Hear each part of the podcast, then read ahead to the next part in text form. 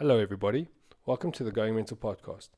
My guest today is Johnny Rourke. Now, Johnny is the strength and conditioning coach at the Cheetahs, and he's also the um, defense coach for the under 19s, 21s, and Super Sport Challenge teams.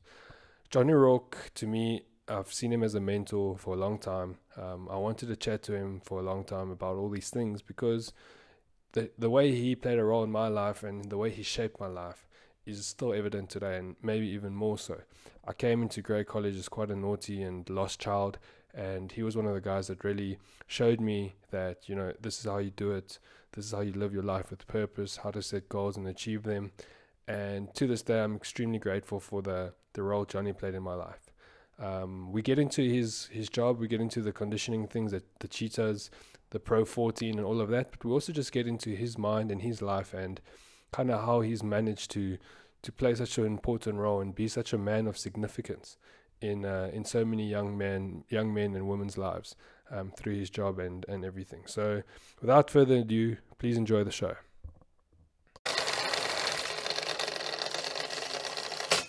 Just listen.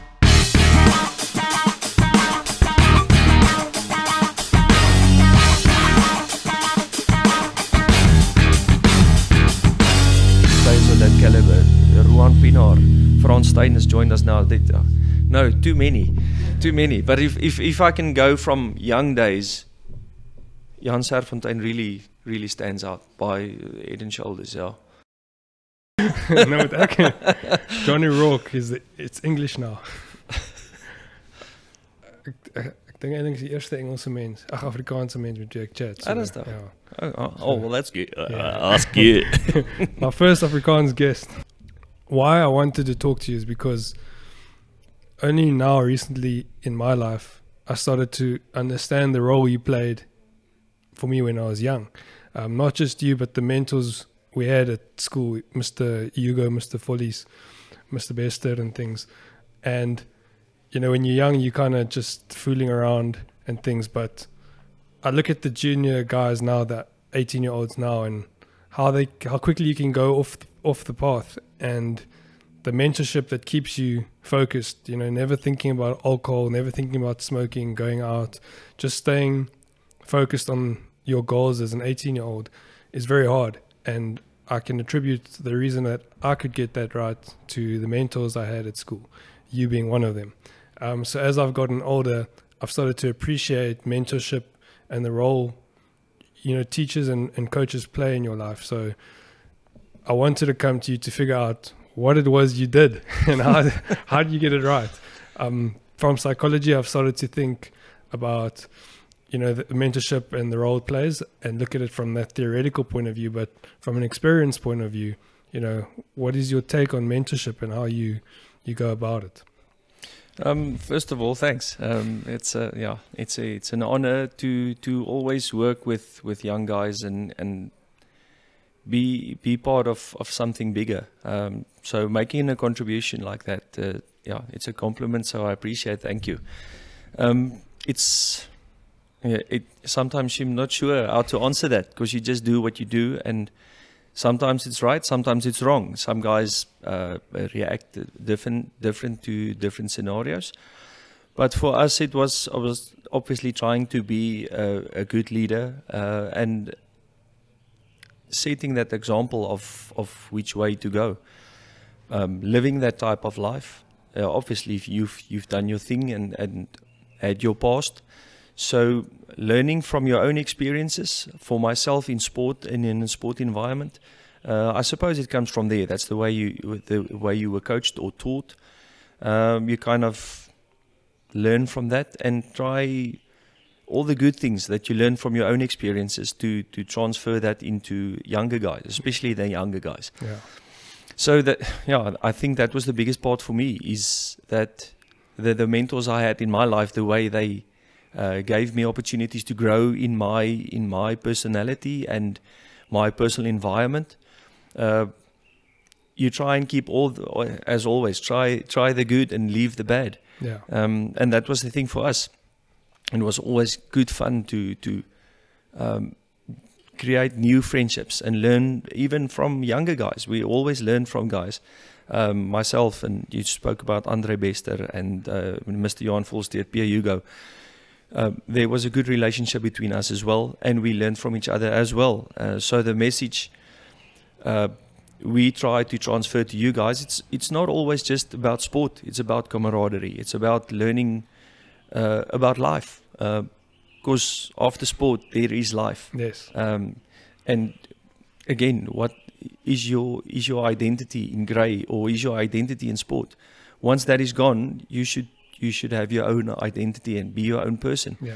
So we really try to transfer that uh, message or, or, or that lifestyle type of uh, idea that it's sometimes it's just more about sports. So for us, it was about really good friendships and Yes. relationships that we've built, and through that, trying to be a good leader and a mentor. Yeah. It's um it's something that I've recently learned because after school I went into coaching and and things and I think a lot of the reasons why I went into coaching was because of the examples I had. And there's this quote I like that says children who have heroes become heroes. And I always had a thing that I wanted to be influential in a young person's life and I think as you said it comes from me having good influences in my life growing up. So yeah, thanks for that. But let's get into into your background of it. So how did Thanks. you how did you get uh, firstly how did you get to Grey and how did you get into strength and conditioning? What does your your career path look like? So first of all, I, al- al- uh, always loved sports. Um, I participated in rugby and cricket at school. Uh, long, strong karate background. So always enjoyed being involved in sports. So started to coach a bit of karate when I started studying in in Bloemfontein, and uh, trying to continue with my well, trying. I really worked hard at my karate at trying to achieve the highest level that I could and then I started to coach through that. And so the coaching bug kind of bit and it grew and grew and I had the opportunity to work at a gym, started to going into personal training and the healthier lifestyle. And uh, the opportunity came to have uh, uh, have a, a position at Grey as the strength and conditioning coach with the juniors, where Andre Volsteed gave me the opportunity to um, to to get involved with Grey. So that kind of was it uh, strength and conditioning all the way. Uh, worked a bit of technical coaching with, with the sides that I worked with, um, as well as kicking coaching, and it just it's just snowballed from there. Yeah. Moved up uh, uh, to the first side uh, in 2011, 2012, and then op- I had the opportunity to go to the Cheetahs. The same thing, uh, a great opportunity. People gave me the opportunity to grow in in the position I was in, and ended up coaching not just strength and conditioning, but um, in and the defense as well. Yeah. But again, uh, that's people seeing uh, something in you and giving you the opportunity to grow in that position. Yeah. What is the difference between the, the schoolboy rugby and the cheetahs rugby or professional rugby? How do you change your approach to strength and conditioning? I haven't been involved with the uh, the, the schoolboys for, for quite some time, so I'm not sure what they do now currently. To be honest with you, but I don't think much differ, um, especially with the 17 and the 18 year olds. Uh, every strength and conditioning coach has their own way. They like to do whatever they uh, feel makes the difference in their players. So I can't speak for, for I can only speak for myself. Uh, What really worked for us really well at, at, at my time that I spent with Grays, all the the more junior they were, the more movement patterns was important for us. So there was a lot of movement, there was a lot of body weight type of training, and as gradually as they went older, under 15, under 16, the resistance work would have become more of an influence on on their uh, so, uh, their development, whereas movement patterns were easier to develop because of the strong base that they've had in their junior years. Yeah. So for us at that time, conditioning was an important part, and strength wise, it was a it was a slow and steady progress, so that you get a let's call it the final product in in grade 12. But then the, the, the jump from that to professional rugby is, I believe, is quite quite a big one. Um, in the sense of you've got more sessions during the week, you've got more gym sessions during the week. Obviously, in school, you've got class. Uh, you have to go to gym at five in the mornings if the teachers allows that. Uh, then the guy's got extra class in the afternoon, or he still needs to play cricket or athletics. So that makes it tough. You only get your squad in March, and then at the end of March you play already. So it's a it's a tough balancing act at school rugby, and uh, it, it, to get that perfect middle point at strength and conditioning and coaching, because the coach also still needs his time, and then obviously the athletics coach wants this guy to still do his javelin until nationals or play hockey or whatever it is. So there's a lot of um, food on the plate, if I can call it Yeah, that, yeah. at school. Whereas with when they leave school, it becomes a little bit less, so they can focus on rugby then. Then the physical development part is a little bit tougher because it's it's a, a lot more strenuous on your body. There's a lot of lot more tra- uh, training hours, and then if you're a young boy, you still want to see your girlfriend, you still want to party with the boys at the hostel or whatever it is. So it's it's quite challenging. Yeah. Um, and then obviously the physical factor of that. Um, if you're 19 or 20 years old and you're fortunate enough to train with some of the senior sides, you're going to run into a guy like, for us, you run into Frans Steyn or you run into Ox. Or, Yeah. um, and if you're 19 and you thought you're the Mac, um, some of those big boys going to show you your place. Yeah, yeah, yeah. Has uh, how did the dynamic change at the Cheetahs when when guys like uh, Ruan Pienaar came back from with all their experience? Because the Cheetahs team was quite young at a stage. How has the dynamic changed with having those guys come back? uh, first, Ruan is an unbelievable person uh, to start off with, uh, and then you can go to player. Uh, he played 80 odd tests for South Africa. Um, he's, uh, you, we spoke about mentorship earlier on. Um, just presence. Presence is most probably his biggest his biggest attribute. Um, when he speaks, everyone listens, and when they train, he's one of the guys that runs in front, and it's as simple as that. I think he's 34, 35 years old Yeah, but still he leads by example. Yeah. Um, he's a he's a absolute absolute true professional in all sense of of uh, uh, of working hard and being a good leader. So uh, him coming to the Cheetahs and making the contribution that he did, um, uh, it's it just speaks a, a lot about the type of person he is. yeah, Uh, massive contribution, massive massive contribution. yeah.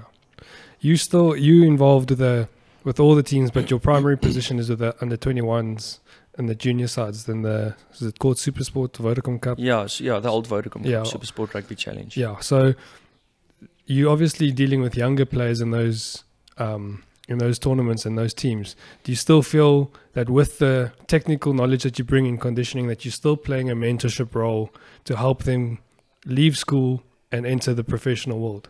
Yes, absolutely. There's a because of the the junior type of system, if I can call it that. There's a vast majority of players that not always come from big rugby schools. Yeah. So some guys are late developers. They come from a smaller town, and they just come to study in Bloemfontein or or Maties or wherever it is. But they still develop a little bit later. So conditioning wise, they might be a little bit more behind than some of the other players. So playing a role in that in developing their movement patterns still at that age is still really important. So, um, yeah, it's it's it's a massive part. Uh, it's it's a lot of broken homes. Mm. It's it's life. It, there's a lot of broken homes, troubles at at home, illnesses, sickness, deaths. So it's an important part that you play as a coach to to mentor those boys. Even some of the high the the the older guys Yeah. also still need someone Yes. to as as a leader. Yeah. If you look at the situation now with COVID 19, have, how challenging has it been to keep the guys conditioned with the new season already coming up? That was quite a tough one. Yeah. Um, uh, the government kind of uh, applied the rules for you, so then you're allowed to train, then you're not allowed to train. So to start off with, we we did send them some, some uh, just body weight type of programs at home and some movement patterns that the guy could do Yeah. at home, at least to just get them going. Because for four, three months at that point of time, two months, they haven't done anything sufficient as as a professional athlete. So we the programs that we did send out to them was to gradually increase the volume, the load that they were doing, and um, do what they can. Some guys uh, used water bottles bricks. Uh, I've seen guys taking uh, big gas uh, gas cans, um, anything that they could. So that was the guys really worked hard um, and trying to do what they could in in this time. Yeah. And as time progressed, we had a little bit more volume of, of running that the guys could go outside. That time between six and nine in the mornings, so at least they can go out and go run. Yeah. And as as we came back to Bloem and we were allowed to train a little bit more in the small groups, um, the training obviously gradually increased. yes. But again, it's it's wipe the bar, clean the bar, stay at your station. It's the same Yeah, same yeah. story, and it's it, it's small groups, so you're only allowed to train with four or five guys at a time. Okay. So it's it worked out to be quite a long day because you've got four guys now, and then the next hour you've got another four guys. So um, it's quite challenging. Yeah. But I must say the guys have been really receptive to the changes um, and disciplined at cleaning and trying to stay healthy as much as possible. Yeah. What is the timeline looking like for you guys? When when can rugby maybe start again in this country? I am not sure, to be honest with you. Uh, Kosaru had an initial date of 12 September to start the Currie Cup off. But uh, we haven't got confirmation of that. Yeah. So we'll see. Hopefully, it's hopefully it's still still that date. Yeah. Um, the, and the under 21s might start at the same time. Okay. So then the Currie Cup will go. The senior side will go double round, and the, I think about the 19th of December would be the Currie Cup final Yeah. if these dates are, are set out and confirmed by SARU, and obviously the government needs Yes. to give us the green light. Yeah. Uh, I think it was Jacques Nienaber who said they won't play in the championship if the guys haven't had enough game time and been conditioned well. But that filters down to you where Yes, you guys can't necessarily start Currie Cup if there's been no chance to condition. yes, It's a lot of challenges you're facing. yes. Uh, especially the contact type of work, uh, going into scrums, going into the collisions. Uh, it's it's massive collisions. So um, we still need to receive the green light from the government to start training those collision skills. Yeah. and you need a couple of weeks to to really get the players well conditioned enough contact wise so that you can try and uh, limit the injuries as much as possible Yeah. otherwise uh, going into those collisions um, is just uh, looking for injuries Yeah. if they are not well enough prepared Yeah. so it's yeah we, you're kind of on a knife's edge waiting for the green light and how you prepare for you how you prepare your players but that's not up to us we can just do in in in in time what we can do Yeah. It's it's a it's a very tough one at the moment because it filters into next season. So now you have schoolboys that never played senior rugby or their matric rugby now they have to play semi-pro rugby at under 19 under 21 levels. And what I thought about the other day you have under 15 boys who have gone from under 15 no rugby under 16 and the next session of rugby is first team rugby at under 17 and the, it sets us up for a lot of danger if if the conditioning coaches and the physios aren't preparing those guys well enough we could have a catastrophe of injuries coming up. Yeah that's that's that's really unfortunate. We Yeah. uh, all the unions i believe are stuck in the same position whereas a lot of the 21 year olds or the 20 year olds of this year uh, they are contracted and maybe they're coming off contract by the end of the year but there was no rugby. There was a couple of young guns games in the beginning of the year. So you're 20 years old you had the opportunity. Maybe you didn't play. Yeah and now the under 21 season might might not go. And now next year it's under 20 tournament. Yes. So then when they turn 21 the tournament's gone. So for two years he's not going to play rugby and exhi- have any exhibition of his skills and his talents. Yeah. So how is he going to renew his contract? Yeah. Um, that is that is a real tough one. Mm. so hopefully those boys are studying uh, so that they at least have a platform to play from Yeah. doing varsity cup. Yeah um, so it's really tough, and it's the same thing as you just said about uh, a boy being. It's a boy, 15 years old. All of a sudden, he needs to play under 19 rugby. yeah Again, he's gonna. There's a three years difference. yes A guy who's developed through that time and space, they are bigger, they are stronger, they are more, mo- more mobile. Injuries will occur, Yeah. so it's really tough. Uh, tough prep for the for the conditioning coaches yeah to to do that type of work. And, and unfortunately, it's a contact sport. Um, as much as you want to try and pre- prep your players as much as possible to be injury free, injuries do happen. yeah Um, so you can try your best uh, to do what you can, and and hopefully the season goes well. Then There's been a lot of talk in the in the fan circles, the schoolboy fan circles, the rugby circles. Um, I'm on a group on Facebook, some rugby group, and the talk is always about how rugby's become too. Uh, what is the word? Too. Um, Competitive. no, too hard. Too. There's too many injuries. The collision is too dangerous. Um, and I know World Rugby is obviously trying to change that with the tackle laws and the scrum laws. But have you seen a an increase in injuries over the last couple of years with the amount of contact and collision the guys are taking? I think to get back to school rugby on that question is the the um, the amount that the boys are playing in a very short time. Because there are festivals on festivals because everyone wants to have a festival and then the boys play three games in five days or six days. Um, and then they go into their into schools. They need to travel by bus. They need to travel this way and that way. And then they come back and then it's another festival at a different place and then it's another five or six games or three games in in a short space of time. Yeah. so it's about recovery. Um, uh, recovery plays a massive part in in those injury prevention part of it. That's what I believe, at least. Yes. Um, which makes it challenging because the old boys want to see their school play and they want to see the the boys doing well. But it's a lot of pressure on the boys to perform and and to be at the top of their game every Saturday. But now you go to a festival, it's Monday play, Wednesday play, and Friday play again. You travel back home on Saturday, and then next Saturday or Friday you travel again, and then you need to play one of your biggest intervarsities or in the schools games. Yeah. Um, it's it's a lot of volume for a young body. Yeah. What is the recovery protocols like at the Cheetahs from under 21 till the senior team? They play Saturday. Maybe you're traveling. When when does hard contact start at practice? And up until that point, what is the recovery protocol that you guys use? Um, first of all, it's one after after the match we do a bit of a just a light cool down and a walk around and uh, and a stretch and maybe a hot tub and ice if you've got available. So uh, just that basic recovery things of uh, nutrition, taking nutrition immediately within that first 45 minutes, one hour after your after your match. Yeah. Uh, skins, foam roll, the, the basic stuff. Yeah. Um, it takes discipline to do that because your body is painful and it's sore.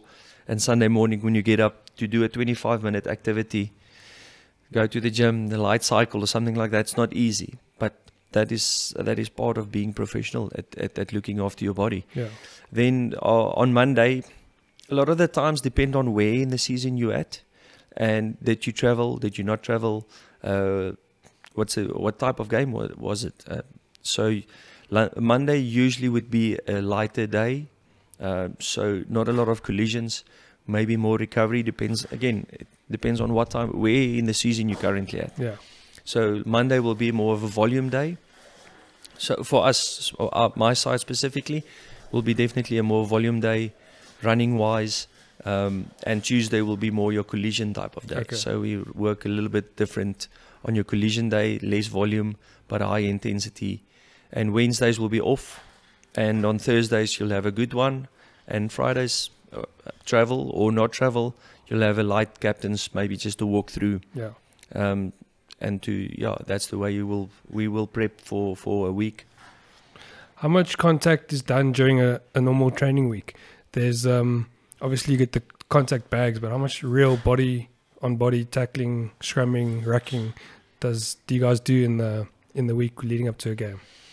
um, a fair amount because you would like to to try and simulate what you will be uh, doing on Saturday as Yeah. much as much as possible obviously on Saturday if you've had 120 tackles 150 tackles some games maybe then you'll be smarter about it next week Yeah. so you kind of go with reference to the previous Saturday Okay. Um, and obviously, you need to answer to the players as well. Uh, if they if they tell you, listen, my body is tired, you adjust your sessions according to. They need to put their best foot forward on Saturday, so they're the most important part. Yeah. We've been involved with Super Rugby all the years and Currie Cup, and then recently you guys joined Pro 14. Have you seen a difference in the way they do things in Ireland? Okay, let's. Bit of a technical interruption. so the question was, what is the um, what differences have you seen between Pro 14 and the European style of doing things and South African style in the Super Rugby? Um, from my experience in that, uh, when you go north, it's a lot tougher in the sense of the game is a, maybe a bit slower and not as open, but a lot more physical. So there's a the challenge is, is different from Super Rugby, where you have more open games and quicker games, where the collisions are a bit more direct, Mm. um, especially when in when it's wetter in the in the northern hemisphere. So you've got bo- best of both worlds because you come home and then you play a home game, and then yeah. uh, obviously the way we prefer to play is in that uh, in that type of, of running style. yes. So it makes it a little bit. It's it's it's challenging because in Super Rugby you used to travel to Australia for two or three weeks, play your two or three games there, then you go to New Zealand. So it was a five-week tour that was very much the same, Yes. weather or conditioning wise, or close to the same. And then you could be back in South Africa for, for a couple of times, and then maybe obviously with the Sunwolves joining, uh, that was a bit different, and with uh, the Jaguars in, Mm. in Argentina, so that put some more travel travel stress on on the players. They would travel uh, Sunday morning. They will leave Bloemfontein after a match Saturday evening in Bloem. They will leave Sunday morning and they get to Christchurch on Tuesday evening and then they needed to prep to play the Crusaders or some whoever on Yeah. the Friday evening. So it was really tough, travel wise specifically. Uh, whereas the travel is a little bit easier Yeah. um, going up Going north. up, yeah. But then you go from training in Bloemfontein, 26, 28, maybe 32 degrees, and you go to Italy, and all of a sudden you eat a, a, a New, New Year's match just after New Year. Yeah. It's four degrees or two degrees, and, and so it's it's a massive challenge for the players adapting to that. And then you fly there Tuesday, you travel back on Sunday, and you're back in Bloem. Yeah. The next Saturday you're playing in 40 degrees weather. So Yeah. it's um it's it's a different challenge. Um, conditioning wise, very much the same. I think we didn't change much of our approach. We just worked in a little bit more uh, in block type of work, so that we prep for. We know okay, we're going to go two or three weeks. We're going to go to Europe. We'll prep for that specifically. Then we know we're back in Bloem for two or three weeks, and then the conditioning type of adjustment to that is specifically for what the demands will be for the the next two three coming games. Yeah. And it goes both ways. The teams that travel to you, they have a tough time playing in Bloem on the hard ground with the Yes, thin air and stuff. Yes, yeah. Uh, obviously, that's a that's a nice advantage to have. Yeah. Um, we had a quick discussion in the week. Uh, oh, it's it's something I still want to find out why the All Blacks are always good the last 20 minutes at Ellis Park Yeah. because that was always one of South Africa's strengths at playing at Ellis Park is Yes. the last 20 minutes using the Highveld and it's the same here um, that we we try and use that to our uh, advantage. Yeah. Why do you think the All Blacks have become so good at Ellis Park in the last 20 minutes? I don't know. That's know what I just said. Okay. I would love to Oh, find out. haven't out yet. Oh, Yeah, Uh, that it's it's it's interesting because I mean the last couple of games that they did play at Ellis Park, it, uh, the All Blacks were really good. yeah. The last couple of minutes. Yeah, um, they- so um, They've won the game at the end a Mm. couple of times. Eh? yes, Yeah, it's an interesting one. Have you found um, the the coaching styles in Europe are different than down south? Not so much Yeah, technical, just no. It's a, I think every every guy every guy is got to make his own bed. Mm, Um, he, he's got an opinion on how to do this and how to do that, and and that's that's their right to do whatever they want. yeah, So it's it's because there's a lot of northern hemisphere, uh, southern hemisphere coaches in in yes, uh, whether it's France or, or, or in the Pro 14 specifically, um, it's difficult to say. You've got Warren Gatland who was successful in Wales, and all of a sudden you see the Chiefs are six zip down yeah, uh, currently, and he's coaching the Chiefs. It's one of most probably one of the more consistent teams that New Zealand's had, and Yeah. it's not going well. So it's difficult to say that. Uh, it, does the styles really change that much? yeah, But again, every guy's got his own opinion at what he believes will be the next best thing, and how can he make his team successful yeah, at achieving what, what he wants. yeah.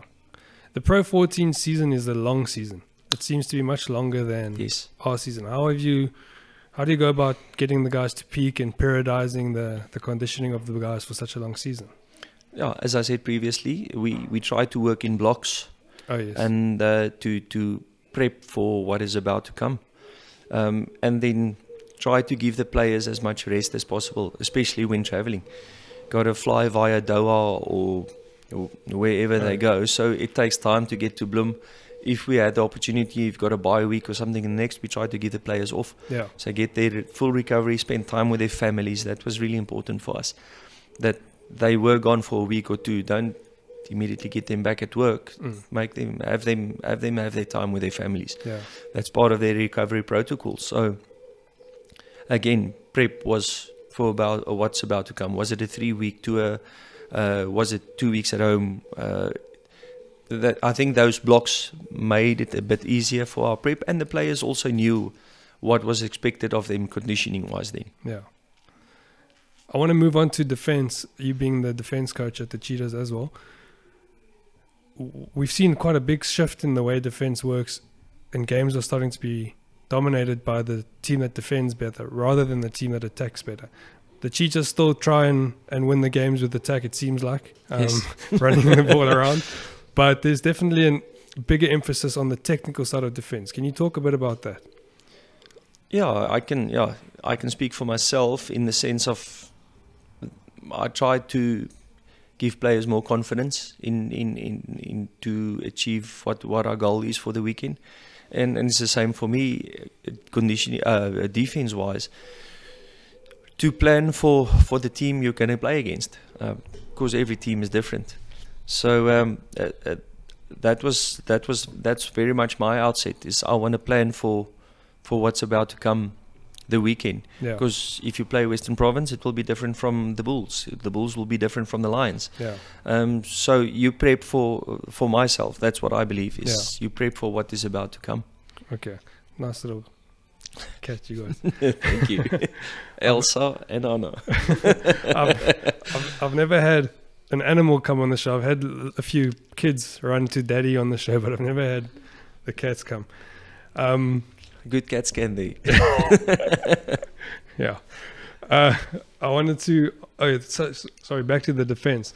Um, some of the games have become a little bit boring. It seems uh, maybe more European style, where it's so technically defensive that the attack has also become so technical that there's no real movement and flow, which is why I've always loved the Cheetahs um, and the way Grey College also plays. Mm. And even in Cape Town, Bishops tend to play that way. It's a lot funner to watch than these technically defensive and attacking games. Why do the Cheetahs not fall into the trap? Why have they always stuck to their guns with their running rugby? I, yeah, obviously the the tr- tradition always says that we play running rugby, and uh, um, we haven't played much now recently. But with with Franco Smith, that was he was involved with the Cheetahs for quite some lo- uh, quite some time. He he encouraged running rugby as well, and he technically was a really smart, technically brilliant coach. Yes. So he encouraged players to to play and attack the space that they see, and he had to attack the space, and he had plans to to get into that space. Yeah. Um, uh, yeah, I think he was a master or is a master at at coaching that type of thing. That you wanna get the, give the guys the play the freedom to play Yeah. um, the way we love to play, and that's yeah. uh, I must recommend uh, well commend uh, Franco on yeah. on the way he coached. And now for us, it's the same. Um, we want to play. We still want to continue playing attacking rugby. Yeah. Is Franco going to Italy again? Yes, Is he the Na- national coach National at, at coach. It- Italy. Yeah. Okay, like uh, um, to shift gears a little bit to the mental side of sport. One thing I've learned from you is you were you were quite hard on us mentally. Uh, you expected a lot. You demanded a lot of uh, discipline through a very nice way of always getting your message across. You weren't ugly to anyone ever. But where does your philosophy around mental strength and mental things like resilience and discipline lie? Is that maybe from your martial arts and karate background, or is it part of your upbringing? Yes, one part of my upbringing, obviously, uh, very much Afrikaans background, military type of father. Yes. um, uh, uh, that generation. So yes, discipline was a big thing for me, but uh, the the karate background just poured some some fuel on the fire. Yeah. Uh, you have to you had to have discipline, and it's a disciplined sport, uh, uh, it- as as any martial arts would be. So I felt that it just suited me well, discipline wise, and respect all those those those type of core integrity, those core values that that grew me as a person.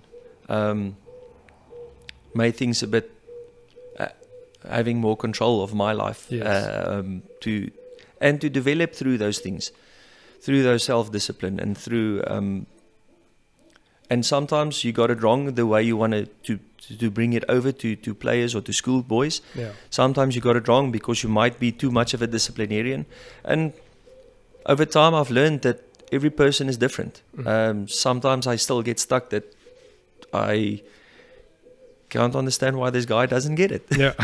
and i must realize that i'm different the way i coach might be different the way he receives it and i must adjust do that so that Yeah. i can develop him the, the best he can be the way he receives that type of coaching yes. so yes, I got it wrong a lot of times. I still get it wrong, Yeah. but I try to improve both mental, the mental part of it, because it's really important to encourage a player the way he needs to be encouraged. Yeah. Sometimes it's just a pat on the back, and some oaks just react better to listen. You got to pull your socks up. Yeah. You got to go now. Yeah. Um, so, but you have to find that midway between uh, be, being an encouraging type of coach to being really tough on the guys because sometimes you need to push men- mental boundaries for them to go through their own limits to become better. Yeah.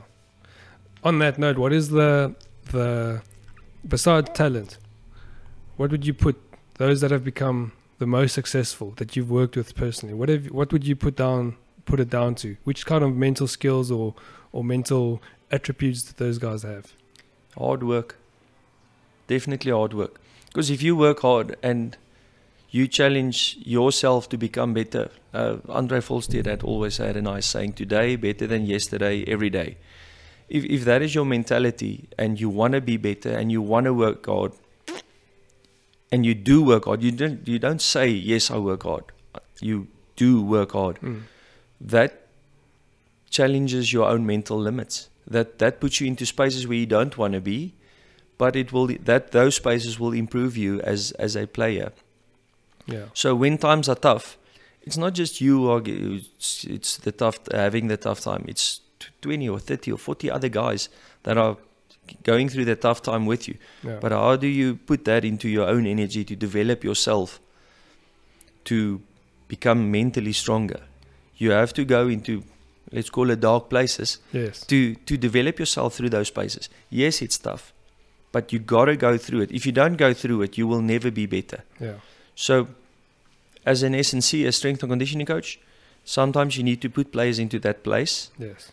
but then you need to find the right way to encourage him to break through that barrier and to change his own limits Yeah. and that's that's what you want to do you want to push him to get to his ceiling but then he needs to be the one that bursts through his own ceiling Yeah. not you you can take him there so that for me for myself personally was was the way i developed i suppose Yeah. is i had to go to tough places and and go through and break your own barriers break those shackles go and push yourself so that you can be better tomorrow and come back and be better the next day Yeah.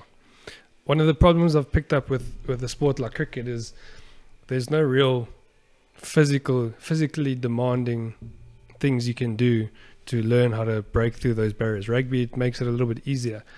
You having been involved with cricket for a long time before the, or before you went to the Cheetahs, how would you say a cricket player or a cricket coach can em- enforce those you know principles when there's no real physical workout with the strength and conditioning and things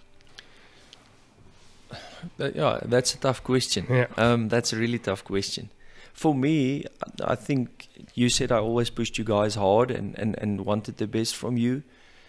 And sometimes it was tough. And, and maybe that was the easiest way to do it, is was through strength and conditioning. yeah it was yeah. By, by changing your own limits and finding a place where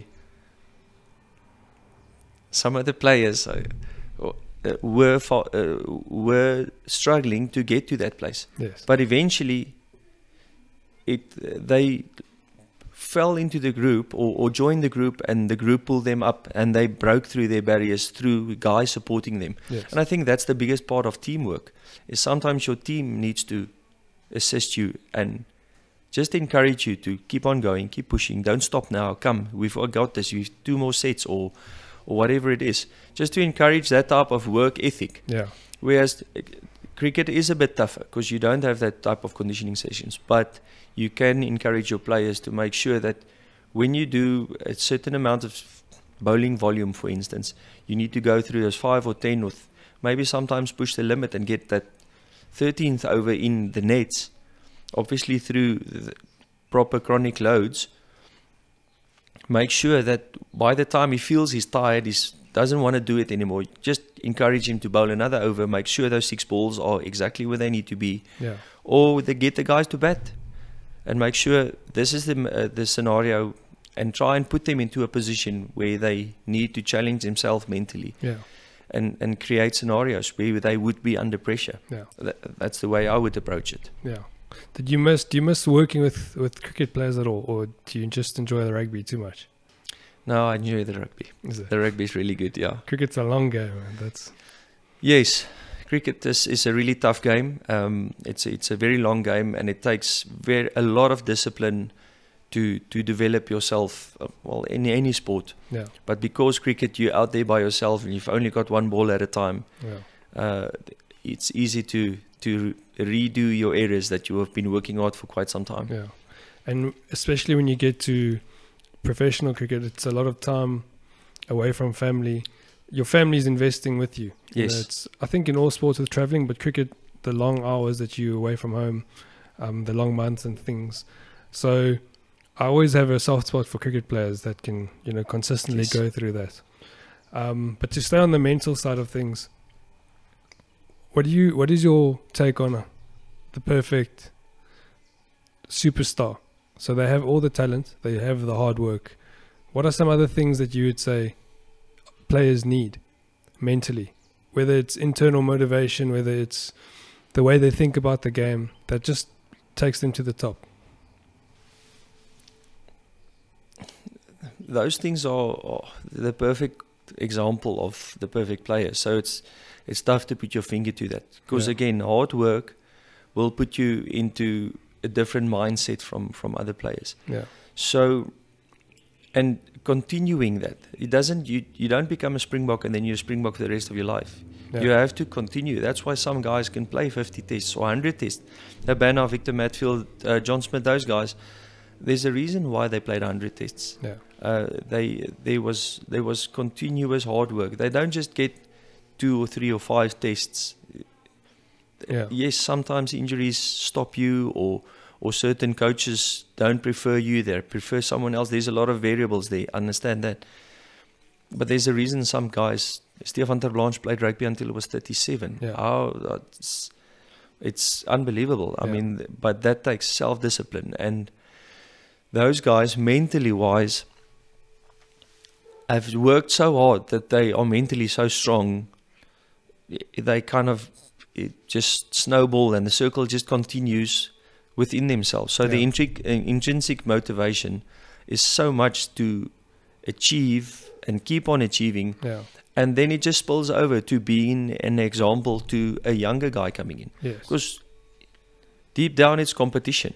Technically it's competition. Now we get Ruan Pienaar here, so there's a guy like Ruben de Haas or Revan Creer or someone who are younger guys who once uh, the, the Ruan was the is uh, was is is maybe still the hero, and now they they train with him. So now Yeah. they see that, and he realizes it that I need to prove to this guy why I'm so good Yeah. not prove, but just show and continue doing what he's doing. Yeah.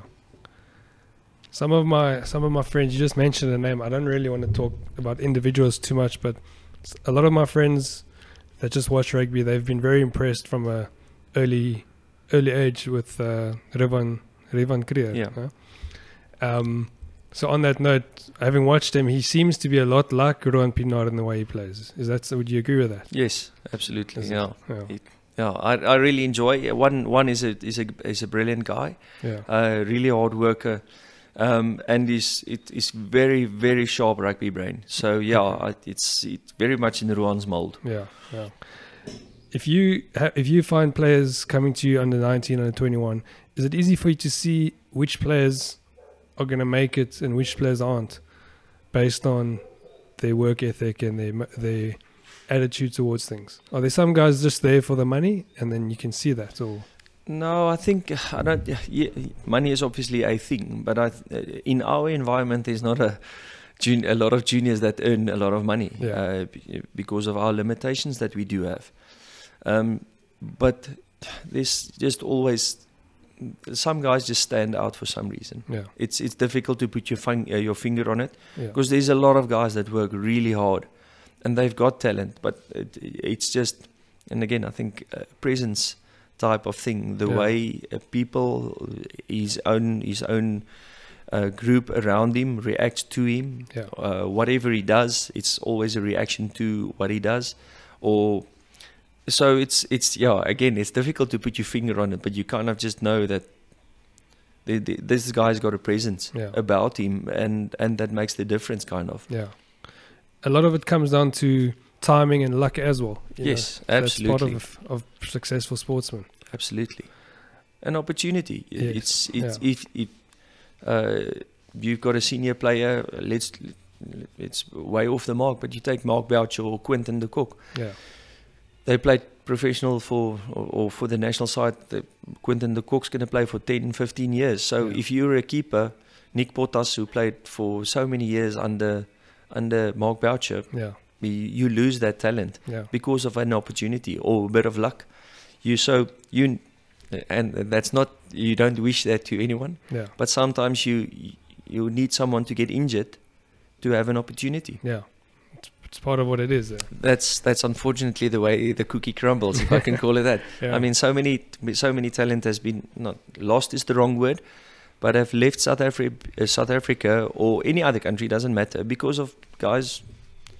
If you take a O'Driscoll or Carter or Jonny Wilkinson, all the country, the world's biggest players who played on that international stage for so many years, so many guys have not had had the opportunity to play there. yeah, Uh, Uh, obviously, those guys are, are absolute heroes and true sensations in, in, in the business. yeah, So it's difficult, but you again you need you needed that opportunity and a bit of luck to to showcase what you're worth. yeah.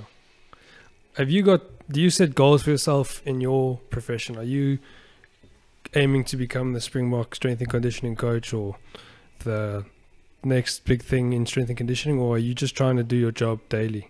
No, for sure, I want to. Obviously, that's um, you, you want to become uh, the, Springbok nation. The, the, the it's, it's as as the guy as a player want to become that. You want to become that as well. Yeah, So, yes, you do your everyday job at your best of your ability because you have input in the lives of, of players. yeah, Um, but you also want to have you to, to strive to for, for bigger things. yeah.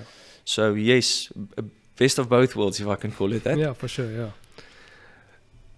I'm going to ask you a question, but we don't have to go into it if you don't want to.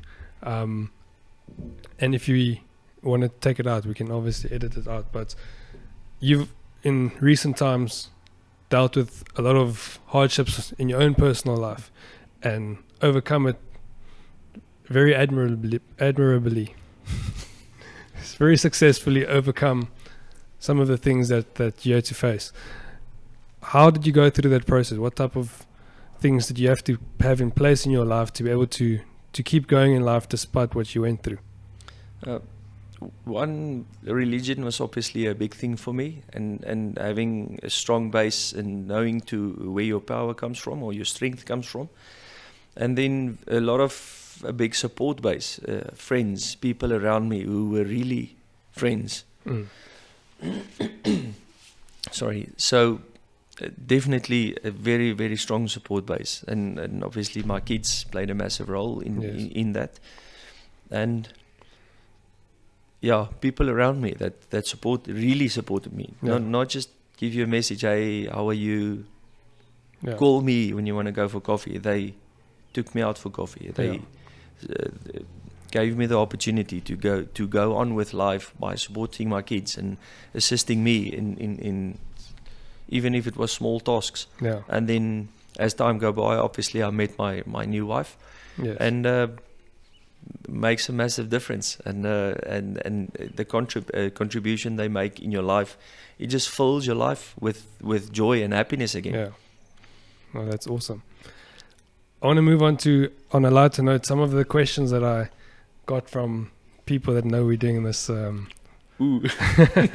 quite a few came came for you, and a lot of them. Let me just say this: a lot of them came from guys that you've worked with at school that that actually said thank you for, as what I said, thank you for the role you've played in their life. That they still can implement some of the things they learned from you. So quite a few of those. So maybe, uh, you know, Dirksen and and um, Elmar and Sashi, all of those guys. Um, but then one of the questions was um, if the guys at the Cheetahs forget their boots at home, do they have to do extra PT? Um, oh, uh, first of all, thank you. It's uh, yeah, it was a massive honor to to to have that opportunity. It was an opportunity for me yeah. to, and and I learned just as much as they did. Yeah. Um, uh, it was uh, there's so many memories anyway. Um, no, they don't do extra PT. Um, but I still, if guys are late, show them the door. Oh, they get it. Yes, they do. And that you don't get letters from parents from with the cheetahs. For me, it's a respect thing, Nick. Yeah. Um, uh, we had a discussion in the week that we did some video sessions with the boys, and and I asked them if if you had a coffee date with a girl now that you really like, will you will you come three minutes late? Will you come five minutes late? Oh no, no, coach, no, no, I Hmm. won't do that. I said why? It, it, it's it, no, no, it's because I won't be late. So Yeah. why why different to the guys that are around you? Doesn't matter about our coaching team, Yeah. your your own players. It's it's a it's a respect thing for me, for myself personally. One respect um, that you have for the people around you, and two, just be on time because it's Mm. the right thing to do. Yeah, yeah. If there, there's a time set out specifically, so if 30 guys can be on time, why should one guy not be on time? Yeah. If he forgets his boots, he's going to train barefoot, and some guy might step on his toes. Yeah. uh, another another question was, um, what is some of your fondest memories, or maybe your your one fondest memory from working with the Grey First in cricket side? The UK tour. Yes. Definitely. Um, there, there were many tours and so many memories. Um, so if I have to put my finger on one of them, it was definitely the UK tour in 2010. Yeah. Um, a lot of memories and, and serious, serious fun. Yeah.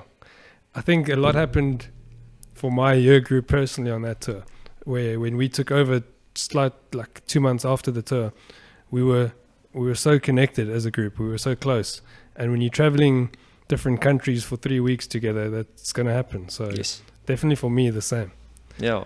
Um, one of the other questions was who's the who's the best player you've ever worked with, rugby player. Oof, that is really tough. Maybe maybe one that, That you is- that you that saw is- and thought from the start this guy's something else, not on what he's achieved, but just on what you you saw. Jan Serfontein. Hmm. Yeah, Jan. Uh, He was a there, monster There, there are many. Uh, but if if one Jan Serfontein, Yeah, um, I don't know, Ox, Johan Goosen, Paul Jordan, uh, Niel Marais. Jeez, there, there's uh, it's quite a list. uh, flipping hell, there's a there's a lot. Yeah. Um, I'm getting to do a bit more work with uh, a guy like Rhyno Smith. Is uh, is oh no, there's there's too many. Too many. Um, but yeah, there's I we're so privileged at, at working with play, players of that caliber. Ruan Pienaar, Frans Steyn has joined us now. They, yes. No, too many, too many. But if, if if I can go from young days, Jan Serfontein really really stands out by uh, head and shoulders. Yeah. Yeah. And uh, that, I mean, looking at the list you've just said, that's saying something because to me, Johan Goosen at school was just something else to witness. But I mean, same with Jan. Maybe Johan was was stood out because he's the fly off, you know. But Yes. Jan, geez, he was also on another level. No, as I say, those two, Johan Goosen uh, uh, is a great friend of mine as well. So Yeah. um, you kind of have feelings to the one side. So I, I feel uh, he should have played a lot more tests. Yes. But then obviously injuries and, and, and a, a lot of other things Yeah. Uh, came in between. But talent wise and, and those things at hard work, and uh, Jan definitely, Yeah. yeah, he stands out. Yeah. He definitely had from the start a, a different mindset than the rest of us. Yeah, I believe so, yes. Yeah. I think he sometimes struggled because you, we we probably frustrated him. you know. Um, but anyway, so next question: What are three of the best books you've ever read? Um, recently, extreme ownership. Uh, how then uh, extreme ownership? How then uh, how the Navy SEALs win? How the Navy SEALs lead and win? Is that Jocko Willink? That's right. Yeah, Yes. Uh, so uh, that was because of the environment we we currently not currently rugby players are in. Yes. It's about ownership. Yeah. you, you is for you. Uh, although you're a team playing, but you need to become better at your skill or whatever you do. For them, their lives mattered on it Yes. to to improve that. Yeah. And and actually, it should do for the rugby players as well, because that puts the bread on your table. That's how you Mm. look after your family. Anyway, um, so that uh, that of the Navy, uh, I enjoy and uh, Saki. Isak van der Westhuizen, the head coach of the the under 21s, that we work really closely with uh, together. He's a Navy SEALs lover. okay. So um, there's a lot of mental things that we learn and, and read up on on what does the mean uh, what was why do the, why are they set apart from the rest of the general population if I can call it that yes. and it's that one it's that ownership that uh, that they were speaking about in Yeah.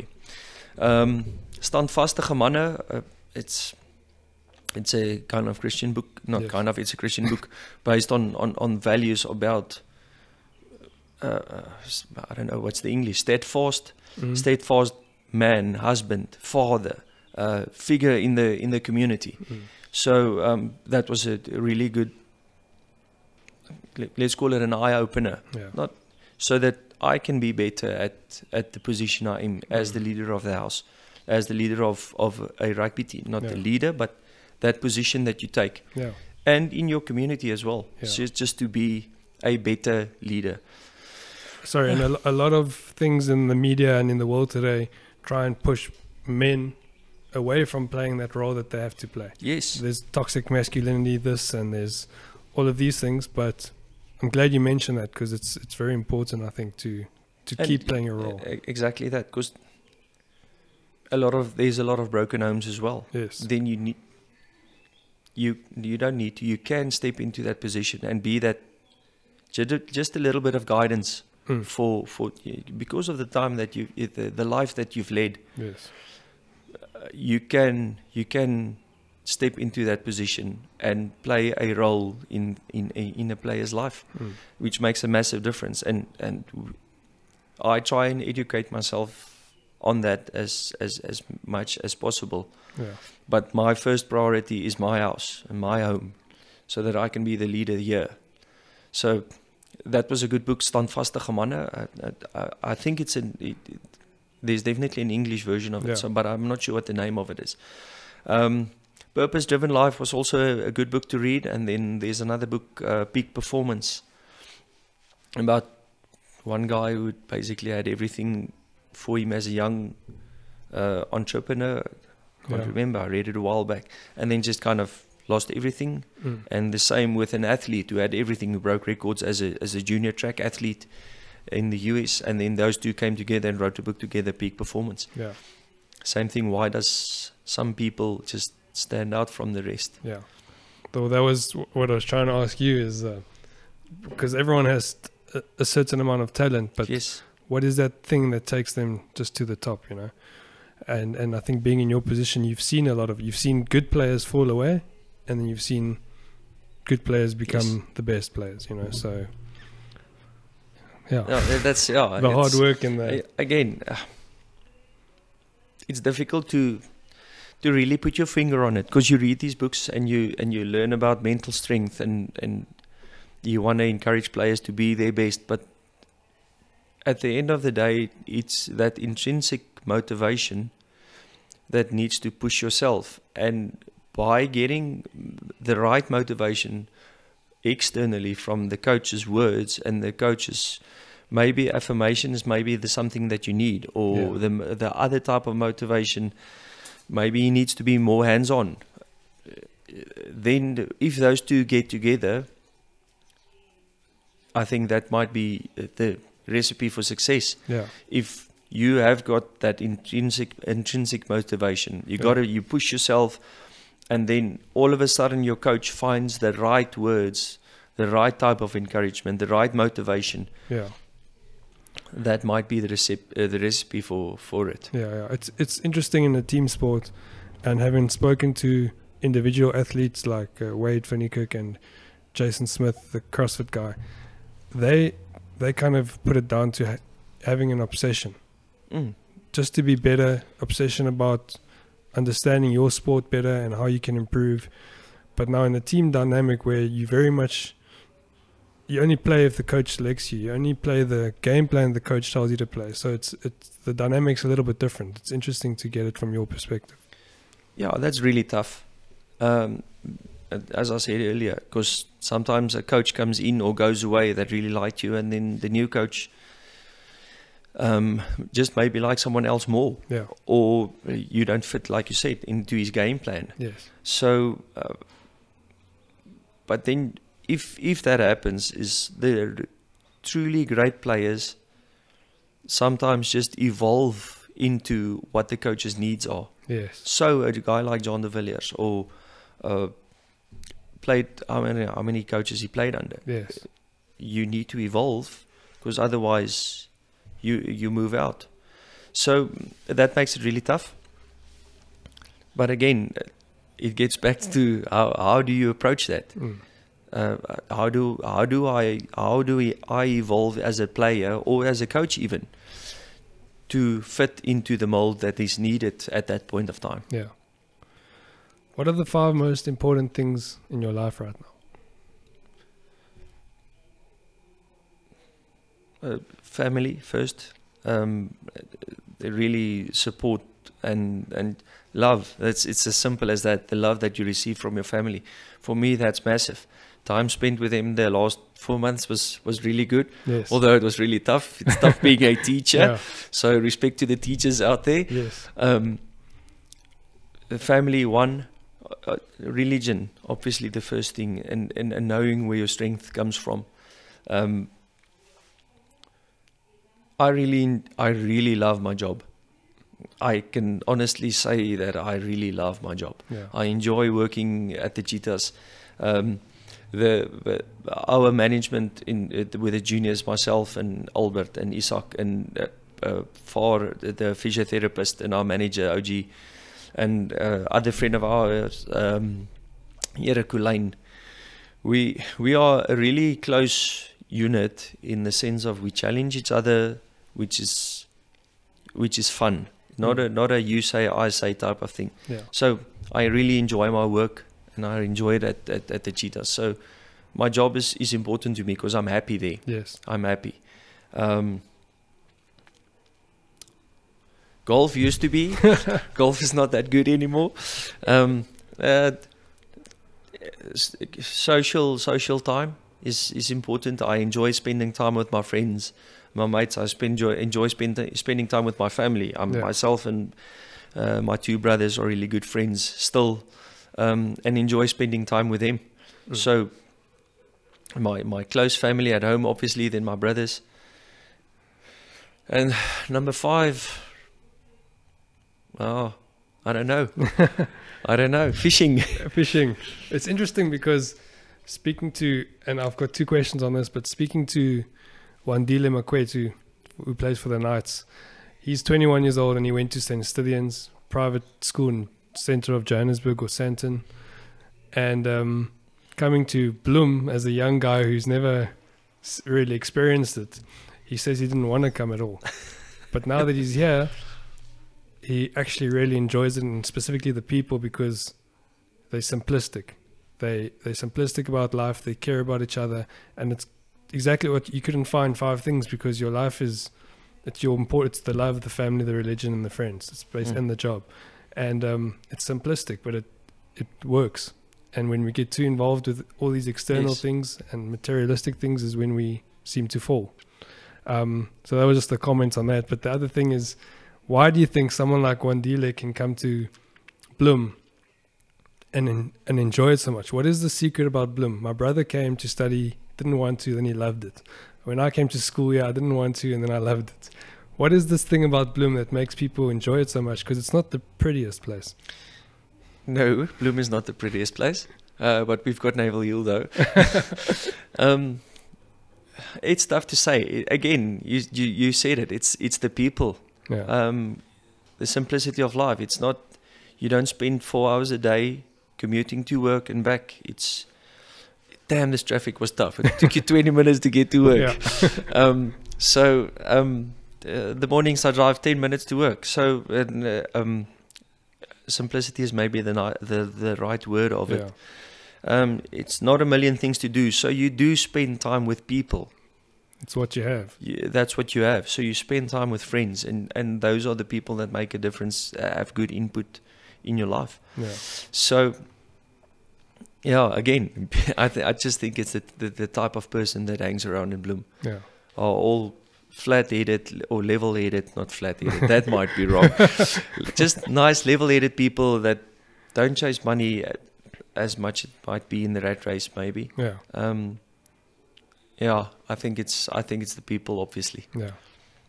Well, I mean, you've given me a lot of your time on a Saturday, and I thank you for that. But it it shows, and you know, my, I had a lot of family here, and everyone's moved on, and friends have moved on, but you still feel yourself wanting to come back to connect with people like you, just because there's there's something in the air, maybe in the water, that make people just you, you appreciate people from Bloem, and and so thank you firstly for your time and your input, and um, it's been an honor to chat to you and uh, to get some of your insights into the cheetahs and the rugby, but also just about life and to catch up again. So thanks. No, I can I can only say thank you to you. It's a it's a privilege for me as well to to be part of this, and and to have the time and and and uh, input that I that I could have had, and yeah, it was a massive honor. Thank you. Yeah, awesome. To end off, one last question. If you have one message now to maybe your younger self or younger kid, what would it be? Just a message.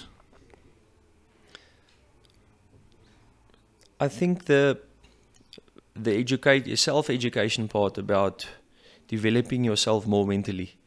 I think I was mentally tough uh, Yeah. from a young age, but sometimes I, when I got into coaching and teaching, I transferred it the wrong way. As I said, every guy is an individual. Uh, not everyone is the same as me. So, if I can go back and get that message across to me, it would be to to, to change my approach in in that sense. Yeah. Definitely. It's interesting because, I mean, I I loved working with there at school, but when I was when we did some fitness classes in PE, and I was in the English class, and some of those guys would mess around. As soon as I would start leaning towards messing around with them, you were extremely hard on me. Maybe because you expected more from me from the relationship we had, or maybe I thought I was too comfortable with you, and um, or whatever it was. But there were times where I felt sorry for some of those English guys because I thought, geez, he's coming hard at them.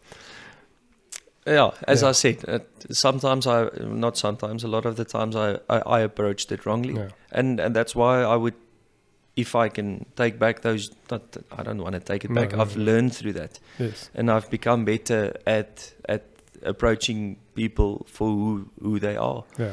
Uh, not everyone reacts the same as myself to discipline or the way I was coached or the way I wanted to be coached or taught for that matter. So yes, definitely took some wrong steps and and being hard on some tough guys and maybe I rubbed them up the wrong way, but maybe I also made them understand that discipline is a is a massive part of being Yes. successful in life. You know, and success isn't isn't about big house or a fancy car. It's Mm. it's about what do you your how do you do your job? Do you are you successful at those type of things? Yeah. Are you successful in relationship with people, with your parents, with your children, with with your friends around you, with your boss? So, yeah, back to back 20 years, 15 years, I would rather do more self-education ment- on mental stuff Yeah. because I uh, I was continuously educating myself on uh, strength conditioning, learning what's the new ways, how can we improve, try and trial and error, but not enough on the on the mental part of things. So I think there's a there's a massive ma- market for for that type of things. Yeah. Well, I think from the feedback I got when I posted that we're going to be doing one, you, those guys that you think you were hard on, appreciate you now because, as you said, they've started to to recognize the importance of discipline and mental strength. So, on that note, Johnny, thanks again. It's been an honor and a privilege to be here, Thanks, Nick. and I look forward to to seeing you again. yeah, thank you very much. Big privilege. Awesome. Thanks.